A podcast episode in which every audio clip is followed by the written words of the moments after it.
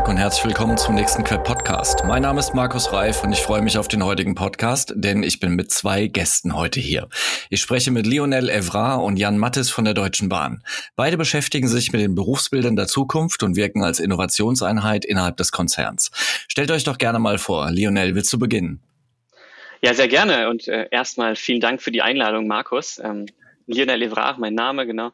Ich habe ursprünglich Biologie studiert, bin dann nach eigenen Gründungen, Startups ins digitale Produktmanagement der Deutschen Bahn gelandet und jetzt seit Anfang des Jahres sehr glücklich, der Product Owner für das HR-Zukunftslab zu sein. Und das wird richtig spannend. Ich freue mich. Jan. Ja, hi, auch von mir. Lieben Dank für die Einladung. Ich bin Jan. Genau, ich habe mal ganz früher VWL studiert und bin dann irgendwie auf verschiedensten Wegen im HR gelandet und betreue seit 2019 das Thema HR-Zukunftslab.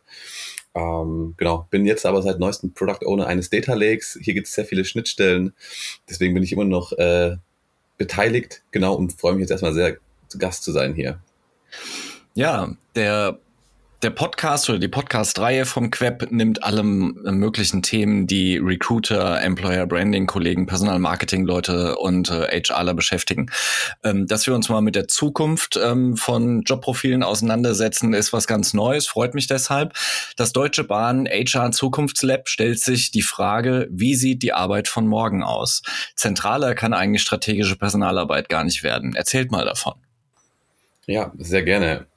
Ich würde, um das Ganze so ein bisschen einzuordnen, einmal mit dem Warum starten.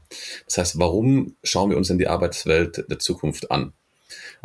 Ich habe da so einen tollen Satz dabei. Laut IAB können bis zum Jahr 2025, was ja nicht mehr so lang ist, rund 1,5 Millionen Arbeitsplätze in Deutschland wegfallen. Aber es kann auch die gleiche Anzahl an Arbeitsplätzen neu entstehen. Und das Beispiel zeigt, glaube ich, ganz schön, wie verschiedene Technologien wie künstliche Intelligenz, Robotics und so weiter unsere Arbeitswelt auf den Kopf stellen. Und aus dieser Motivation heraus beschäftigt sich das HR-Zukunftslab mit den Berufen der Zukunft und wie diese sich verändern. Denn wenn wir heute wissen, wie sich Berufe in der Zukunft verändert, dann können wir nämlich frühzeitig, heute schon, Maßnahmen in die Wege leiten, bezogen auf Rekrutierung, Ausbildung, Qualifizierung, Einstellung etc. Und diese auch umsetzen. So können wir den Konzern der Deutschen Bahn heute schon sicherstellen, dass die Deutsche Bahn in der Zukunft fit ist, ja, also fit für die Zukunft ist. Und mit diesem Auftrag hat Martin Seiler, unser Personalvorstand, 2019 das HR-Zukunftslab, also diese Innovationseinheit, ins Rennen geschickt. Und das Besondere daran ist, dass es nicht einfach irgendwie ein Kästchen in der Organisation war, sondern er hat dieses HR-Zukunftslab mit verschiedenen Experten aus dem ganzen Konzern bestückt. Nicht nur HR-Experten, sondern Technikexperten und einfach aus jeden einzelnen Bereichen. Plus, wir sind auch aus der Bahn herausgetreten und haben uns Verbündete von externen gesucht. Beispielsweise sei das die Bundesagentur für Arbeit mit am Tisch, als wir unseren methodischen Ansatz entwickelt haben. Und nicht nur die Bundesagentur für Arbeit, auch ganz, ganz viele andere Unternehmen haben wir stetig befragt und unseren Ansatz gechallenged, damit wir uns auch sicher gehen können, ja, dass wir hier auf dem richtigen Weg sind. Und jetzt habe ich ganz viel von diesem Ansatz gesprochen. Jetzt würde ich auch gerne so ein bisschen inhaltlich drauf eingehen.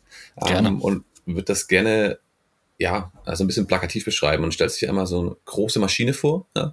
Und die hat vorne ein Türchen und hinten ein Türchen. Und wir machen eigentlich nichts anderes, als wir in diese große Maschine einen Beruf reinstecken. Als Beispiel der Elektriker in der Instandhaltung. Den schmeißen wir vorne rein und die Maschine gibt uns raus, wie dieser Elektriker in 10 Jahren aussieht. Bezogen auf Tätigkeiten, bezogen auf Skills und auch bezogen auf die Kapazitäten. So, das ist der eine Teil, den uns die Maschine rausgibt. Der zweite Teil, den wir daraus erhalten, sind Maßnahmen, die wir umsetzen müssen, um erfolgreich dorthin zu kommen. Das ist das, was wir machen inhaltlich. Wenn man da so ein bisschen mal die Maschine aufklappt, so ein bisschen mal mehr ins Detail schaut, sind da eigentlich ein paar wesentliche Schritte, die wir machen. Und das sind folgende: Wir sprechen zum einen, ist ganz wichtig, einen sauberen Status quo aufzunehmen von dem Beruf. Und da besprechen wir das mit den Stelleninhabern, die den Beruf heute ausüben. Dann schauen wir, wie Trends darauf wirken, auf den Beruf, und sprechen mit Trendexperten vom Markt. Das heißt nicht nur intern, sondern auch externen Trendexperten, und leiten daraus dann ein Zukunftsbild ab plus Maßnahmen. Genau, so viel erstmal zu der ersten Frage. Ich hoffe, das hat das Ganze beantwortet. Dankeschön. Du hast die Zahlen vom IAB angesprochen, die kann man ja leider nicht saldieren, ansonsten hätten wir ja wahrscheinlich gar kein Problem, sondern das IAB, wenn ich diese Studie richtig noch in Erinnerung habe, sagt ja, dass Stellen wegfallen, die von den Kompetenzen her nicht mehr notwendig sind, und es entstehen neue Stellen mit neuen Kompetenzen, genau, die aber die Inhaber in der Regel nicht ohne eine Zusatzqualifizierung ausüben können. Genau. Lionel, wir haben jetzt das griffige Beispiel gehört, des Berufsbilds Instandhaltung, was Jan geschildert hat. Das habt ihr euch ja im Detail angeschaut. Unter der Perspektive, was sind die Berufe der Instandhaltung in 10 Jahren? Willst du da noch ein griffiges Beispiel erläutern, was eure Erkenntnisse sind dabei? Sehr gerne, ja. Und vielleicht eingangs, wie in allen Analysen, die wir bisher gemacht haben, wir erwarten sehr viele Veränderungen. Das zieht sich durch alle Berufe durch. Ja. Um sich das vorzustellen, worüber wir sprechen, das sind einige 1000 MitarbeiterInnen, die oft auch nachts ihre Schicht antreten, ne, die Züge dann wieder flott machen für den nächsten Morgen. Mhm. Sehr viele sind Elektriker und Mechaniker, deswegen haben wir uns auf diese beiden Berufe erstmal fokussiert. Und die erste Erkenntnis, du hast gerade IAB angesprochen, ist mir auch ganz wichtig zu sagen, da werden wir wirklich jeden Mitarbeiter, jede Mitarbeiterin auch künftig noch brauchen. Es gibt auf der Ebene wirklich mehr als genug Arbeit. Deswegen das als erste Erkenntnis, da brauchen wir wirklich jeden. Die zweite ist, da wirken sehr, sehr viele Trends auf diese Berufe. Mhm. Das haben dann die Gespräche mit über 50 Experten, waren es glaube ich damals, bestätigt. Die Ergebnisse, was kam raus? Grundsätzlich so ein Shift von einem Spezialistentum zum Generalistentum und gleichzeitig auch viel mehr elektrische Arbeiten gegenüber mechanischen. Ne? Also die Aufgaben entwickeln sich weiter, das Skillprofil entwickelt sich damit auch weiter. Ne? Und so, was sind da so greifbare Beispiele?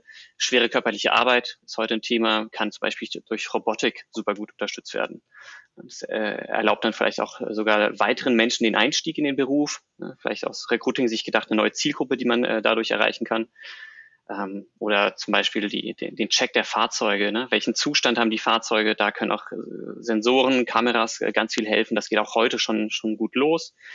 Insgesamt sehr viel mehr digitale Tools, und das erfordert eben, dass die Menschen auch eine gewisse digitale Affinität mitbringen oder sie spätestens dann entwickeln, weil das sind wirklich Tools, die im Alltag dann sehr, sehr präsent sein werden. Ne? So auf der technischen Seite, und gleichzeitig gibt es halt auch die Menschen, ne? die wir berücksichtigen müssen. Es kommen sehr viele Renteneintritte, die Teams werden sich ändern, wir brauchen viel Wissenstransfer von den Erfahrenen zu den Jungen, aber wenn wir über diese ganzen neuen Technologien nachdenken, dann wahrscheinlich auch wiederum andersrum, ne? Dass die jungen, frischen Mitarbeiter auch dann den Erfahrenen noch was beibringen. Das heißt, das ist in puncto Teamdynamik recht spannend, und auch insgesamt zeigt es auch, dass die Soft Skills da weiter super wichtig werden, ne? Also Wille zur Kollaboration, zur Innovation, Selbstorganisation, insgesamt sehr viel Veränderungsbereitschaft. Das heißt, wir haben ein neues Aufgabenprofil, ein neues Skillprofil für die beiden Berufe, und wir erfahren auch, wann diese Veränderungen eintreten werden, ne, und wann wir damit rechnen können, dass die Veränderung kommt.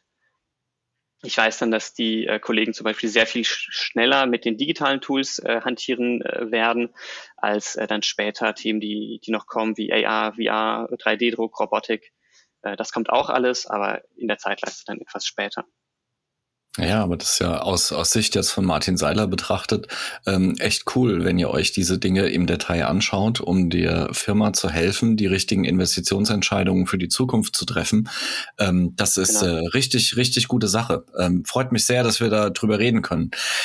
Nur zu wissen, dass sich etwas verändert, reicht nicht aus. Deshalb leitet die Bahn aus dem gewonnenen Wissen Maßnahmen für die Arbeit der Zukunft vor Ort ab. Wie sehen solche Maßnahmen in einem konkreten Beispiel denn aus? Jan, hast du was du uns da illuster beitragen kannst? Auf jeden Fall. Ich hab ein paar Beispiele dabei. Aber ich glaube, es ist nochmal ganz wichtig zu sagen, was du auch schon gerade einleitend gesagt hast. Es ist schön und gut, solche Zukunftsbilder zu haben oder zu analysieren, ne? Aber das Wichtige und das Elementare an der ganzen Geschichte sind aus diesen Ergebnissen Maßnahmen abzuleiten. Maßnahmen, die sehr konkret und sehr wirksam sind, weil was wir nicht machen wollen, das ist, glaube ich, so auch einer unserer Leitsätze, irgendwie Arbeit für die Schublade. Ja. Und deswegen ist unser Produkt, was am Ende rauskommt, sind nicht die Zukunftsbilder, wie ein fancy Elektriker aussieht, sondern die Maßnahmen, wie wir da hinkommen. Und ich habe also als Beispiel, als wir damals den Piloten oder also diese Durchführung der Methodik in der Instandhaltung gemacht haben, wurden auf Basis unserer Ergebnisse in einem konkreten Werk das Ausbildungsverhältnis zwischen Elektriker und Mechaniker angepasst. Das heißt, also ich mache jetzt nur mal ein fiktives Beispiel. Das Werk hat 100 Azubis, davon waren immer 50 Elektriker, 50 Mechaniker. Mhm. Wie gesagt, Beispiel. Und dann haben die gesagt, okay, wir sehen, wir brauchen viel mehr elektrische Instandhaltungsarbeiten. Wir haben viel mehr IT, die elektrisch instand gehalten werden muss. Das heißt, wir schrauben den elektrischen Anteil ein wenig hoch und den mechanischen ein bisschen runter. Das ist also eine sehr konkrete Maßnahme auf Basis der Ergebnisse, die wir gemacht haben. Das hat uns sehr gefreut.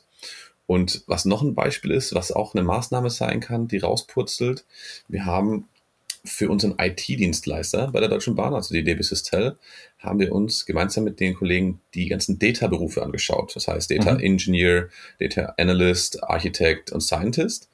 Und eine Feststellung darunter war, oh Wunder, wir werden viel mehr brauchen noch in der Zukunft. Ja? Daten werden tagtäglich mehr. Ich denke, das ist keine Rocket Science. Wir haben dafür aber die Zahlen geliefert, die relativ konkret aufzeigen, wann wir mehr brauchen und wie viele. Mhm. Und eine Maßnahme, die dann am Ende rausgeputzelt ist, dass mit sofortiger Wirkung Zahl X an Data-Experten gesucht worden ist, zusätzlich zum Plan und die auch eingestellt worden sind, plus mit gleich verbundenem Bootcamp, also so eine Art gleich Einstiegscamp, damit die relativ schnell herangezogen werden, weil, was wir auch gesehen haben, die großen Experten kriegt man nicht mehr einfach am Markt. Man muss sich schon so ein bisschen die Rohdiamanten suchen, die dann noch geschliffen werden müssen. Und das wurde aber auch direkt umgesetzt. Und das sind 2 Beispiele für sehr konkrete und wirksame Maßnahmen. Das ist unser Ziel. Und ich glaube, es gibt natürlich auch so Themen wie das Recruiting-Profile werden angepasst, ne? Es werden neue Skills ergänzt oder Technologie-Roadshows werden gemacht, um Technologien den Mitarbeitern näher zu bringen. Aber der Fokus liegt vor allem darauf, so konkret wie möglich die Maßnahmen abzuleiten und gewinnbringend einzusetzen. Jan, du hast die datengestützten und mit Daten umgehenden Jobprofile angesprochen. Lionel, du hast den Elektriker und den Mechaniker angesprochen. Die Deutsche Bahn beschäftigt 330.000 Mitarbeiter und hat ungefähr 500 Berufsbilder. Das heißt, das ist ja nur mit den wenigen Profilen, über die wir jetzt von sprechen konnten, wahrscheinlich nicht getan. Wie geht ihr das denn strukturiert an, Lionel? Wir sind gestartet mit 2 Zielen. Einmal tatsächlich Erkenntnisse zu sammeln für die Berufe, ne, für relevante Berufe, wo wir Painpoints erwarten. Gleichzeitig war auch im ersten Schritt die Methode zu etablieren, weiterzuentwickeln und da eine gewisse Sicherheit zu erlangen, dass wir wissen, dass die Methode gefestigt ist und wir damit auch die richtigen Ergebnisse erzielen. Ne. Deswegen, wir sind erstmal relativ klein gestartet mit einzelnen Berufen. Und auch da genau mit dem Fokus, verschiedene Berufsgruppen auch zu betrachten. Alle relevant, aber tatsächlich Blue Collar, White Collar, da wirklich in die Breite zu gehen. Jetzt sind wir an einem Punkt, wo wir sagen können, das funktioniert so. Wir werden trotzdem immer besser, wir verändern die Methode immer weiter. Aber jetzt geht es wirklich darum, dann da hinzugehen, wo es weh tut. Und die Berufe dann sehr gezielt zu analysieren. Mein Traum ist immer noch, dass wir mit einem Knopfdruck eine Prognose bekommen, zack, drücke ich auf den roten Knopf und weiß, wie die Zukunft aussieht. Die Glaskugel haben wir weiterhin noch nicht. Und deswegen der Schritt bis dahin ist einfach sehr bewusst zu priorisieren, systematisch drauf zu blicken. Wo haben wir Schwierigkeiten, den Bedarf zu decken? Wo wissen wir, dass Veränderungen kommen? Und dann einfach genau diese Berufe dann auch in den Fokus zu rücken.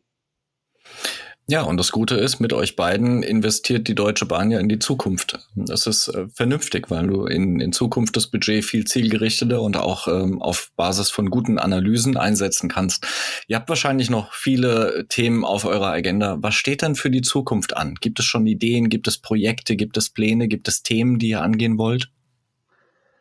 Eine ganze Menge. Erstmal freut es uns, dass wir weitermachen. Es gibt viel gutes Feedback, viel Rückenwind. Das freut uns immer, spornt uns an, da weiterzumachen. Wir wollen vor allem einfach besser werden. Sowohl in der Anzahl an analysierten Berufen, aber auch in der Qualität der Erkenntnisse, die wir liefern. Bei der Qualität, bei besseren Ergebnissen es ist grundsätzlich immer Learnings mitnehmen. Also nach jedem Beruf passen wir Dinge an. Nach jeder Analyse lernen wir dazu, was wir besser machen könnten aus den Kundengesprächen oder aus den Gesprächen mit den Auftraggebern auch, was da noch vielleicht Dinge wären, die wir hier und da anpassen können. Und ein super spannendes Thema finde ich, dass wir gerade starten, mit der strategischen Personalplanung zusammenzuarbeiten. Das sind die Kollegen, die sich die Zahlen anschauen, ne? Wie werden sich die Bedarfe entwickeln. Und da wollen wir einfach zusammen gleichzeitig parallel die Berufe analysieren. Das heißt, wir werden dann einfach rauskriegen, wie entwickeln sich wirklich die Bedarfe, wie entwickelt sich der Bestand, und gleichzeitig schauen wir auf Skills, auf Aufgaben, und so kriegen wir einfach für einen Beruf dann ein sehr, sehr klares Zukunftsbild, auch dann immer mit dem Ziel zu wissen, wo geht die Reise hin und wie können wir diese Reise begleiten mit guten Maßnahmen. Das heißt, da so einen holistischen Blick auf die Berufe werfen durch quantitative und qualitative Analysen. Ne? Der Schuh drückt aber ehrlich gesagt noch mehr bei der Quantität. Also wir wollen wirklich skalieren. Ne? Wir wollen Berufe auch immer öfter analysieren. Das heißt, nicht nur einmal eine Analyse machen, sondern vielleicht in einem wiederkehrenden Zyklus auch immer wieder draufschauen. Das kostet Kapazität einfach. Ne? Wir führen sehr viele Gespräche auch mit Trendexperten, mit Profis. Und das wollen wir schneller, besser hinkriegen. Das heißt, wir vereinfachen die Methode immer wieder, wir skalieren oder wir schauen, dass wir skalierbar werden können, und wir setzen da einfach ganz stark auch auf Digitalisierung. Wir haben hier noch kein Tool am Markt gefunden, das genau das kann, was wir brauchen an der Stelle, und deswegen gehen wir das einfach selbst an. Das ist eine hochinteressante Arbeit, die ihr habt. Vielen, vielen Dank für eure Zeit. Hat mir viel Spaß gemacht. Das war der Queb Podcast mit Lionel Evrard und Jan Mattes von der Deutschen Bahn. Vielen Dank für eure Zeit, einen schönen Tag und viel Erfolg bei eurer Arbeit. Vielen Dank, Markus.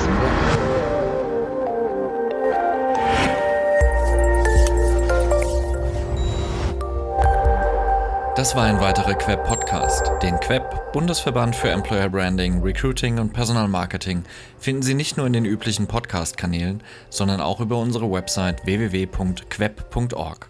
Vielen Dank fürs Zuhören. Ich verabschiede mich, Ihr Markus Reif und der Queb Quality Employer Branding.